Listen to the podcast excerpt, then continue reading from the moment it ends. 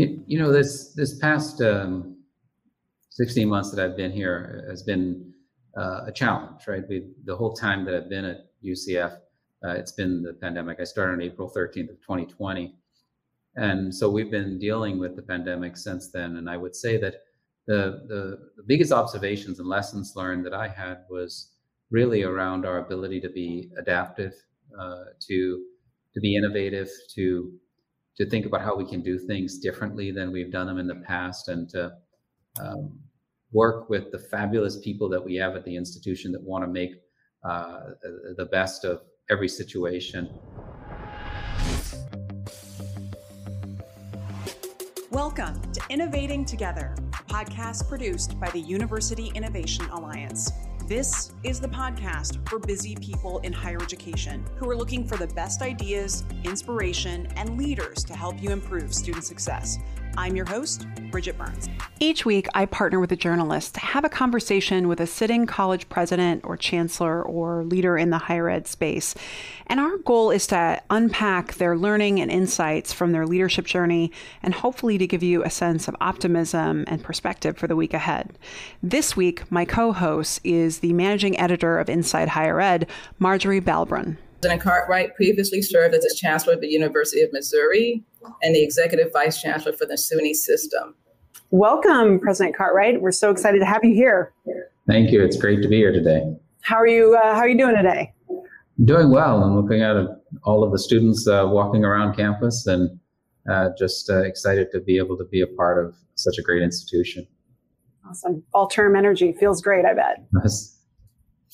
And since you're on campus every day, um, can you share a bit about what you are hearing and seeing from students right now? I know it's early in the semester, but I'm sure you're hearing lots. Oh, uh, you know, our, our students are really excited to be uh, back on campus. They, uh, they, they've been looking forward to a more robust campus experience. Uh, we've had students on campus now for uh, the, the last year, uh, but, but not at the level that we are now. I mean, we, we are fully back to uh, in in person uh, and a mixture of, of all of the activities that we've been doing.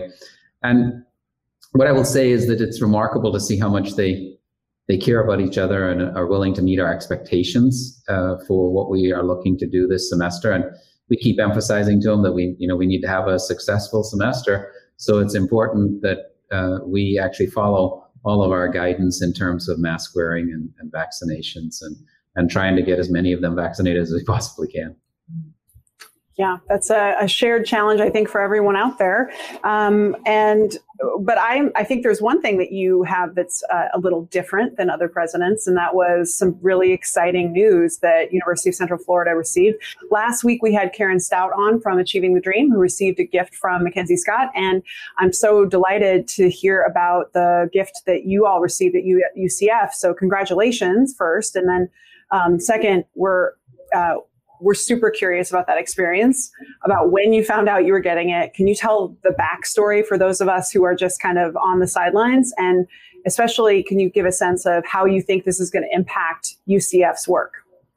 Yeah, you know, we are, of course, ex- extremely excited that we received a, a, gift from MacKenzie Scott and Dan Jewett. And uh, it really is reflective of, of this institution and what it's been able to accomplish as, as to why they were willing to invest in the institution. And I have to tell you that you know when I when I first heard about it, it was almost one of those uh, phone calls that you're like, uh, "This is too good to be true," so you don't believe it. Uh, you don't believe it until you actually know that it really happened. And uh, we, I did get a phone call saying, you know, that uh, people wanted to talk to me. That we have, they have a, there's a donor that really would love to invest in UCF and that it's a significant investment. And it almost sounded, it really did almost sound like it was a scam. Uh, all I was waiting for was them to say, just send me your, your credit card and we'll, you know, or a bank account, your personal bank account, and we'll send it to you. Uh, but that actually, uh, it turned out to be the truth. And uh, the more that I talked to people, the more I realized that they knew so much about the institution. They knew about our graduation rates, our retention rates, uh, how much we have expanded, that we're a Hispanic serving institution, that we, we've really improved our graduation rates for uh, underrepresented uh, students. And, and we continue to be committed to that. Uh, and, and they knew about our, our size, of course, and scale, and our connection to UIA, which is also an important uh, part of what's uh, uh, uh, impacted us. And and then I started to realize that this might be actually true. that that this is is going to happen. Um, and certainly, as soon as they asked for, by the that by the point we got to them asking about the uh, bank accounts and transfers and everything, the money showed up within a week. Uh, and we were, of course, uh, amazed to see $40 million show up that quickly. And it's an incredible opportunity for this institution to continue to do the great work that it's doing. And we've decided that we'll use that to invest uh, in our endowments, uh, the things that we do, which is endowments that will benefit student success, endowments that will benefit the faculty and staff, and all of the great uh, research uh, that that they are doing and how they're impacting society. So we want to continue to grow the endowment. We, we it's forty million dollars, but what we really would like to do is is look for accompanying gifts that will get that up to eighty million to hundred million dollars in endowment that then will allow us to have an impact for generations. Um, whenever you have an opportunity like this, we need to be thinking of how we can leverage that to do even more great things uh, for this institution long term. Yeah, I mean, as a young institution, your endowment is something. I mean, I don't think people understand how how young UCF is, and so that gift and that breathing room has got to be pretty remarkable. I I'm super interested that it was a phone call because I had heard some stories about it being an email, um, and I love that you thought that it was a scam and possibly they were calling to check on your car's home warranty or like you know those those spam calls. You thought it might have been one of those. The first, the first contact was a, a, as an email. Uh, and and then we then were were follow up uh, uh, phone calls and others, but um, it it just wasn't clear, uh, you know, that that it was real. It was real, and and it wasn't all the details in the uh, email. The email basically said we have someone who's interested in you, but it didn't say much about what it was. It's once we started talking that it became obvious that uh, they never did say, by the way, who who exactly it was. It was someone was interested. Uh, we didn't find out until much until later uh, exactly who who it was that was potentially uh, willing uh, to to support us. Wow. Well, great. Thanks for sharing that. And we heard similar stories from other presidents we talked to. And one president said he thought he was being punked. And when he realized he wasn't, he said he was so shocked and so happy he cried. Yeah. So these stories have been really great to hear. And the fact that they're unrestricted funds, I think it also helps the colleges. It gives them a lot of latitude in what you all want to do. But um, switching to another subject, I wanted to hear about what lessons you've observed from the pandemic, good or bad, from watching how others have navigated this year, how other presidents have handled it. You, you know, this this past um, 16 months that I've been here has been uh, a challenge, right? We, the whole time that I've been at UCF, uh, it's been the pandemic. I started on April 13th of 2020. And so we've been dealing with the pandemic since then. And I would say that the, the, the biggest observations and lessons learned that I had was really around our ability to be adaptive, uh, to to be innovative, to to think about how we can do things differently than we've done them in the past, and to um, work with the fabulous people that we have at the institution that want to make uh, the best of every situation. We're fortunate in that UCF is a young institution, like it's already been mentioned, we're only 58 years old, and we've grown uh, tremendously uh, over the last uh, 30 years. And that has actually created a culture here, a culture uh, of, of really can do attitude, and that anything that comes at us, we'll figure out a way to make the best of it. And, and I, you saw that in our faculty, in our staff, and in our students. It's, it's, it's within the ethos here of everything that we do. Uh, so I, um, working with our students, working with our faculty and our staff, uh, you know, we were able to think about different ways to to do things. How to bring people back in person? What do we do in our in our residence halls? How do we run events that would be a little different than we ran them in the past? Uh, we did all of that during uh, the past year, and now this fall again is another shift where we have even more students uh, back on campus and a lot more in person classes and and really working with everybody and working with our student government.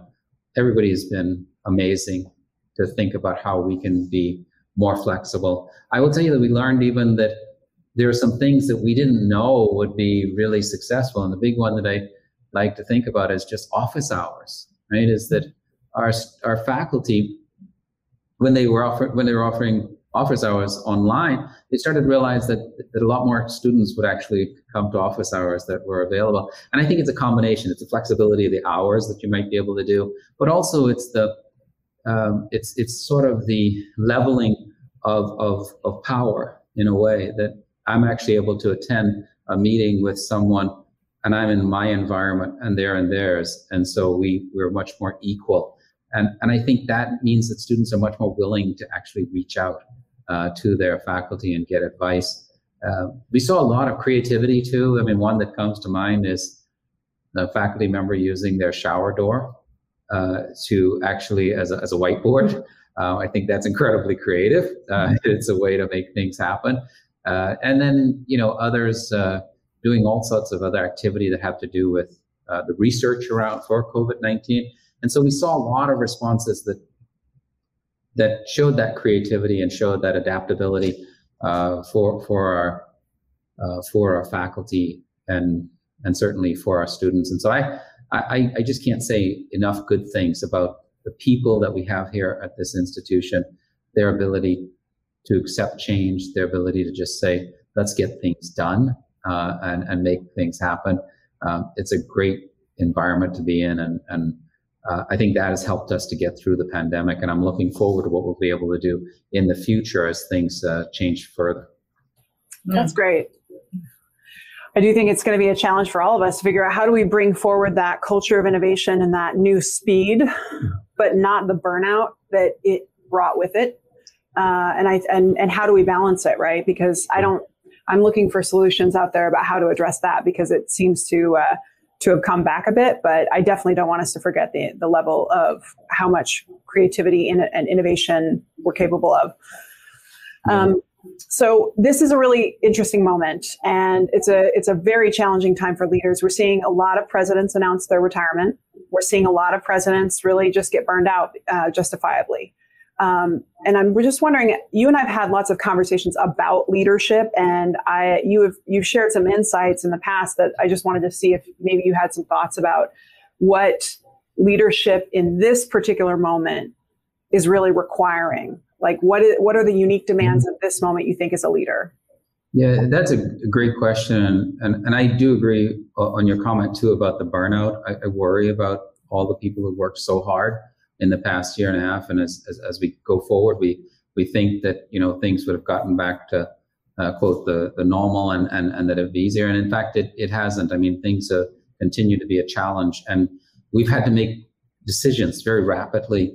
Um, and that's hard. That's hard on all of us. So uh, I, I, think we have to continue to do that. And the, the, the biggest lesson for leadership, I think, during these types of challenging times is just to make sure and show your compassion, show how much you care about people, and and make it clear that you know uh, sometimes uh, you may have to be making certain decisions, but you're always making them uh, with the best interest of the institution, the faculty, staff, and students in uh, in mind, and that uh, you may have some constraints, but but you'll always try to uh, put the institution in a position uh, where it can be successful and that, that you're able to um, address concerns. I think it's it's willingness to listen. Um, we talk a lot about compassion and care. We talk about listening. Uh, it, it, knowing that as a leader you can't do it all. I think that's a tough thing to learn, especially when you've come up through a certain pathway as a leader. Uh, especially if maybe like me, you know, you were of a faculty member that that everything was about how do you get out those papers and you keep wanting to do everything you had to be in consult, involved in so many things that your natural tendency is to want to be involved in everything and you start realizing that to get all of the things done that you need to get done in a condition like this you actually have to ensure that people are empowered around you and give them that ability to to make decisions and to support them and that your job is more to help that environment to continue to move more rapidly. You can't be that bottleneck uh, in in terms of decision making. and when you start realizing that and you have the right people making the decisions, it, it, it really does help to speed up the, the transition in, in these types of conditions. And I will say, you know, that it's it's important. And you you were talking about burnout. You were talking about all the hard work that people are having to, to do. And I think we have to go back to our principles of community, right? And that, that we really are a community and we do care and, and love each other. Um, and that we want that sometimes things are going to be difficult and um, but we're just going to keep helping each other to do the most that we can do. Uh, and so I've talked a lot also about just loving one another and caring about each other. And, and I, I think that's important. That's a big lesson for me uh, through all of this. And I will tell you the last lesson is just, I, I talk about this a lot too, is, is listening. We're, we're at an institution, higher education is fortunate in that when you're at a university like this, you have people around you who are incredibly talented, incredibly talented faculty, staff, students. Uh, we're very blessed in that way to have, have that type of talent around. You need to listen and you need to recognize that they're going to have uh, suggestions, solutions that are much better than you would have ever thought of. And if you're willing to listen and, and pick up on those ideas and then act on them, I think that's the best thing you can you can do as a leader. It's it's never on you alone um, and realizing it is a team effort and it's a team sport uh, to lead an institution like this size for sure. It's great. Thank you for that. So, compassion, um, sense of community, delegating, recognizing other ones, others' talents that are around you, all sounds like really good advice.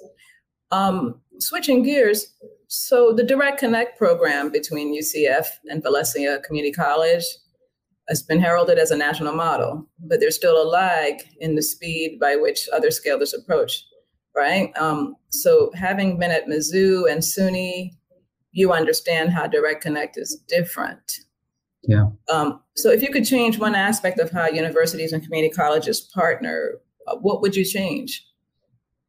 You know, it's hard to. It's always hard to say what what what you would change. Um, I, I think uh, what I would do is the principle that I would follow is that you need to be thinking about how you put uh, the student's best interests uh, at the forefront. And that this is about how do we get the most students the opportunity to get a college education, to get into uh, a university. And they may go a different route. They may go the route of a community college because of many different reasons. Uh, cost potentially because they're they're place you know, place found in some way. Uh, lots of other reasons that they may go uh, through a community college and then to come uh, to the university. And, and I think if we are committed to that, then what we're saying is we're willing to help students uh, to achieve their dreams and recognize that, the, that not everybody's going to go on the same path. Uh, and I think that is the, the key element in this is that it's about the students first. If you start from thinking about what's my enrollment and how I'm going to grow my enrollment, how I'm going to grow the revenue streams, that's a different conversation. Uh, whereas if you're thinking about how you can do what's in the best interest of the community, the region, uh, and how we can help, I think that changes all of this. And that's, I think, what was special here is that there was so much growth in this area that Valencia, uh, Seminole State also, uh, all came together and we started thinking about how do we produce the workforce that's needed to drive the economy in this region. And we couldn't do it alone. And we had to start working together and we had to, you know, realize that there was value in those partnerships and that, that we will continue. We still work very closely together. We share uh, a building uh, downtown with Valencia and we'll continue to do those things because I think uh, it is much more about how do we serve everybody? How do we make sure that they're able to then help us with the economic development? And as the economy grows in this region, as we're able to provide the workforce that's needed, there's tremendous benefit to us as an institution. And so we have to take that long term perspective. So I think it's just repositioning, uh, you know, what it is that you're trying to accomplish and go away from the near term budget related conversations to the long term benefit to society and how that then comes back in economic uh, development and therefore how that would grow what we're trying to do. That's great. Um, so I want to shift to you as a leader a bit more, and um, you and I, like I said, we've we've had some opportunities uh, to talk about leadership in the past, and I I find your perspective really grounded and um, always very calming. It's from that the, growing up in the Bahamas, you just like I always feel very calm around you. Um, but I'm wondering if you've shared before with me uh, what you think is the most essential thing for you to be that to be an excellent leader, something that you have to have on a regular basis. You know, again, it's it's it's about how do we uh, listen and how do we respond to people. Um, I I think it's it's and when I say listening, you know, uh, Steve Sample wrote a book. I think it was like uh, called The Contrarian Leader. Somehow Contrarian Guide to Leadership. Yeah. Yeah. Thank you. Thank you. I knew there was something in there about contrarian, but what it talked about was thinking gray, and you know, I, I didn't realize uh, how powerful that was until I read the chapter. But it was something that I I had done uh, almost instinctively. I think because of being a faculty member, I was always willing to listen to all of the different arguments, even if I had maybe a different viewpoint, right? And uh, I was willing to listen to the argument to see if my mind could be changed, right? And what I started doing even a lot more, and, and I think this is really important to, for all of us, is started thinking about how do I hear uh, uh, what people are saying, think about it without a bias one way or the other on the decision about what we're trying to, to do, but rather to listen to all of those different viewpoints and then eventually make a decision. And some, if you're able to do that, you will sometimes make decisions that are different than your own uh, your own viewpoint, which is which is interesting, right? Because uh, people then one thing don't know exactly what you think about certain things because you're always thinking about the collective. And I think, but I think that's an incredible, incredibly powerful tool uh, and it takes practice, it takes comfort with you to be able to get to a point where, where you're willing to accept that that maybe you'll you'll make a different decision uh, than what you might think is the right the quote the right thing uh, personally, but rather you by input you get to a point where you realize that the, the best decision is something different than what you were originally thinking. Okay, the one other before Marjorie goes, I was going to ask you is what's the best advice that you've ever received um, that served you in your career? I would say it's it's it's about empowerment. Um, it is about helping the people around you, uh, valuing the people. I, I, you see this little thing back here, the uh, walk the talk. Uh, this is something that David Novak gave to people. It's about the power of recognition. Uh, I think that was also really Im- impactful on me. Is how do you recognize people for what they're doing and how much it means when you when you recognize people and thank people? Uh, i think that's really really important. Um, so I, I, think it's that combination of how do you empower people? How do you thank them for what they're doing? Um, those things come together uh, to make an environment where people really want to be part of what you're what you're doing and what you're trying to accomplish because they realize that it's not it's not something that is about you as an individual, but rather uh, you're always pushing uh, together uh, to get the institution to where it needs to be. So I would say it's empower and thank. And um, what advice do you find yourself most consistently giving to other aspiring community college presidents? So um, you know when when I'm when I'm talking to anybody, it's it's again I, I go back a lot to how do you show people um, respect? How do you show people that you value uh, uh, individuals? And I think it's important that people fundamentally realize that you care and that you value all of those people that are around you. Um, it, it, it, it is so incredible how much people will do when they feel valued. Yeah. Uh, and so I, I, would always say, think about you know how you show that respect. I have incredible respect for all of my colleagues. Um, the president of Valencia is someone I uh, we work with, and I and I just think she's incredible.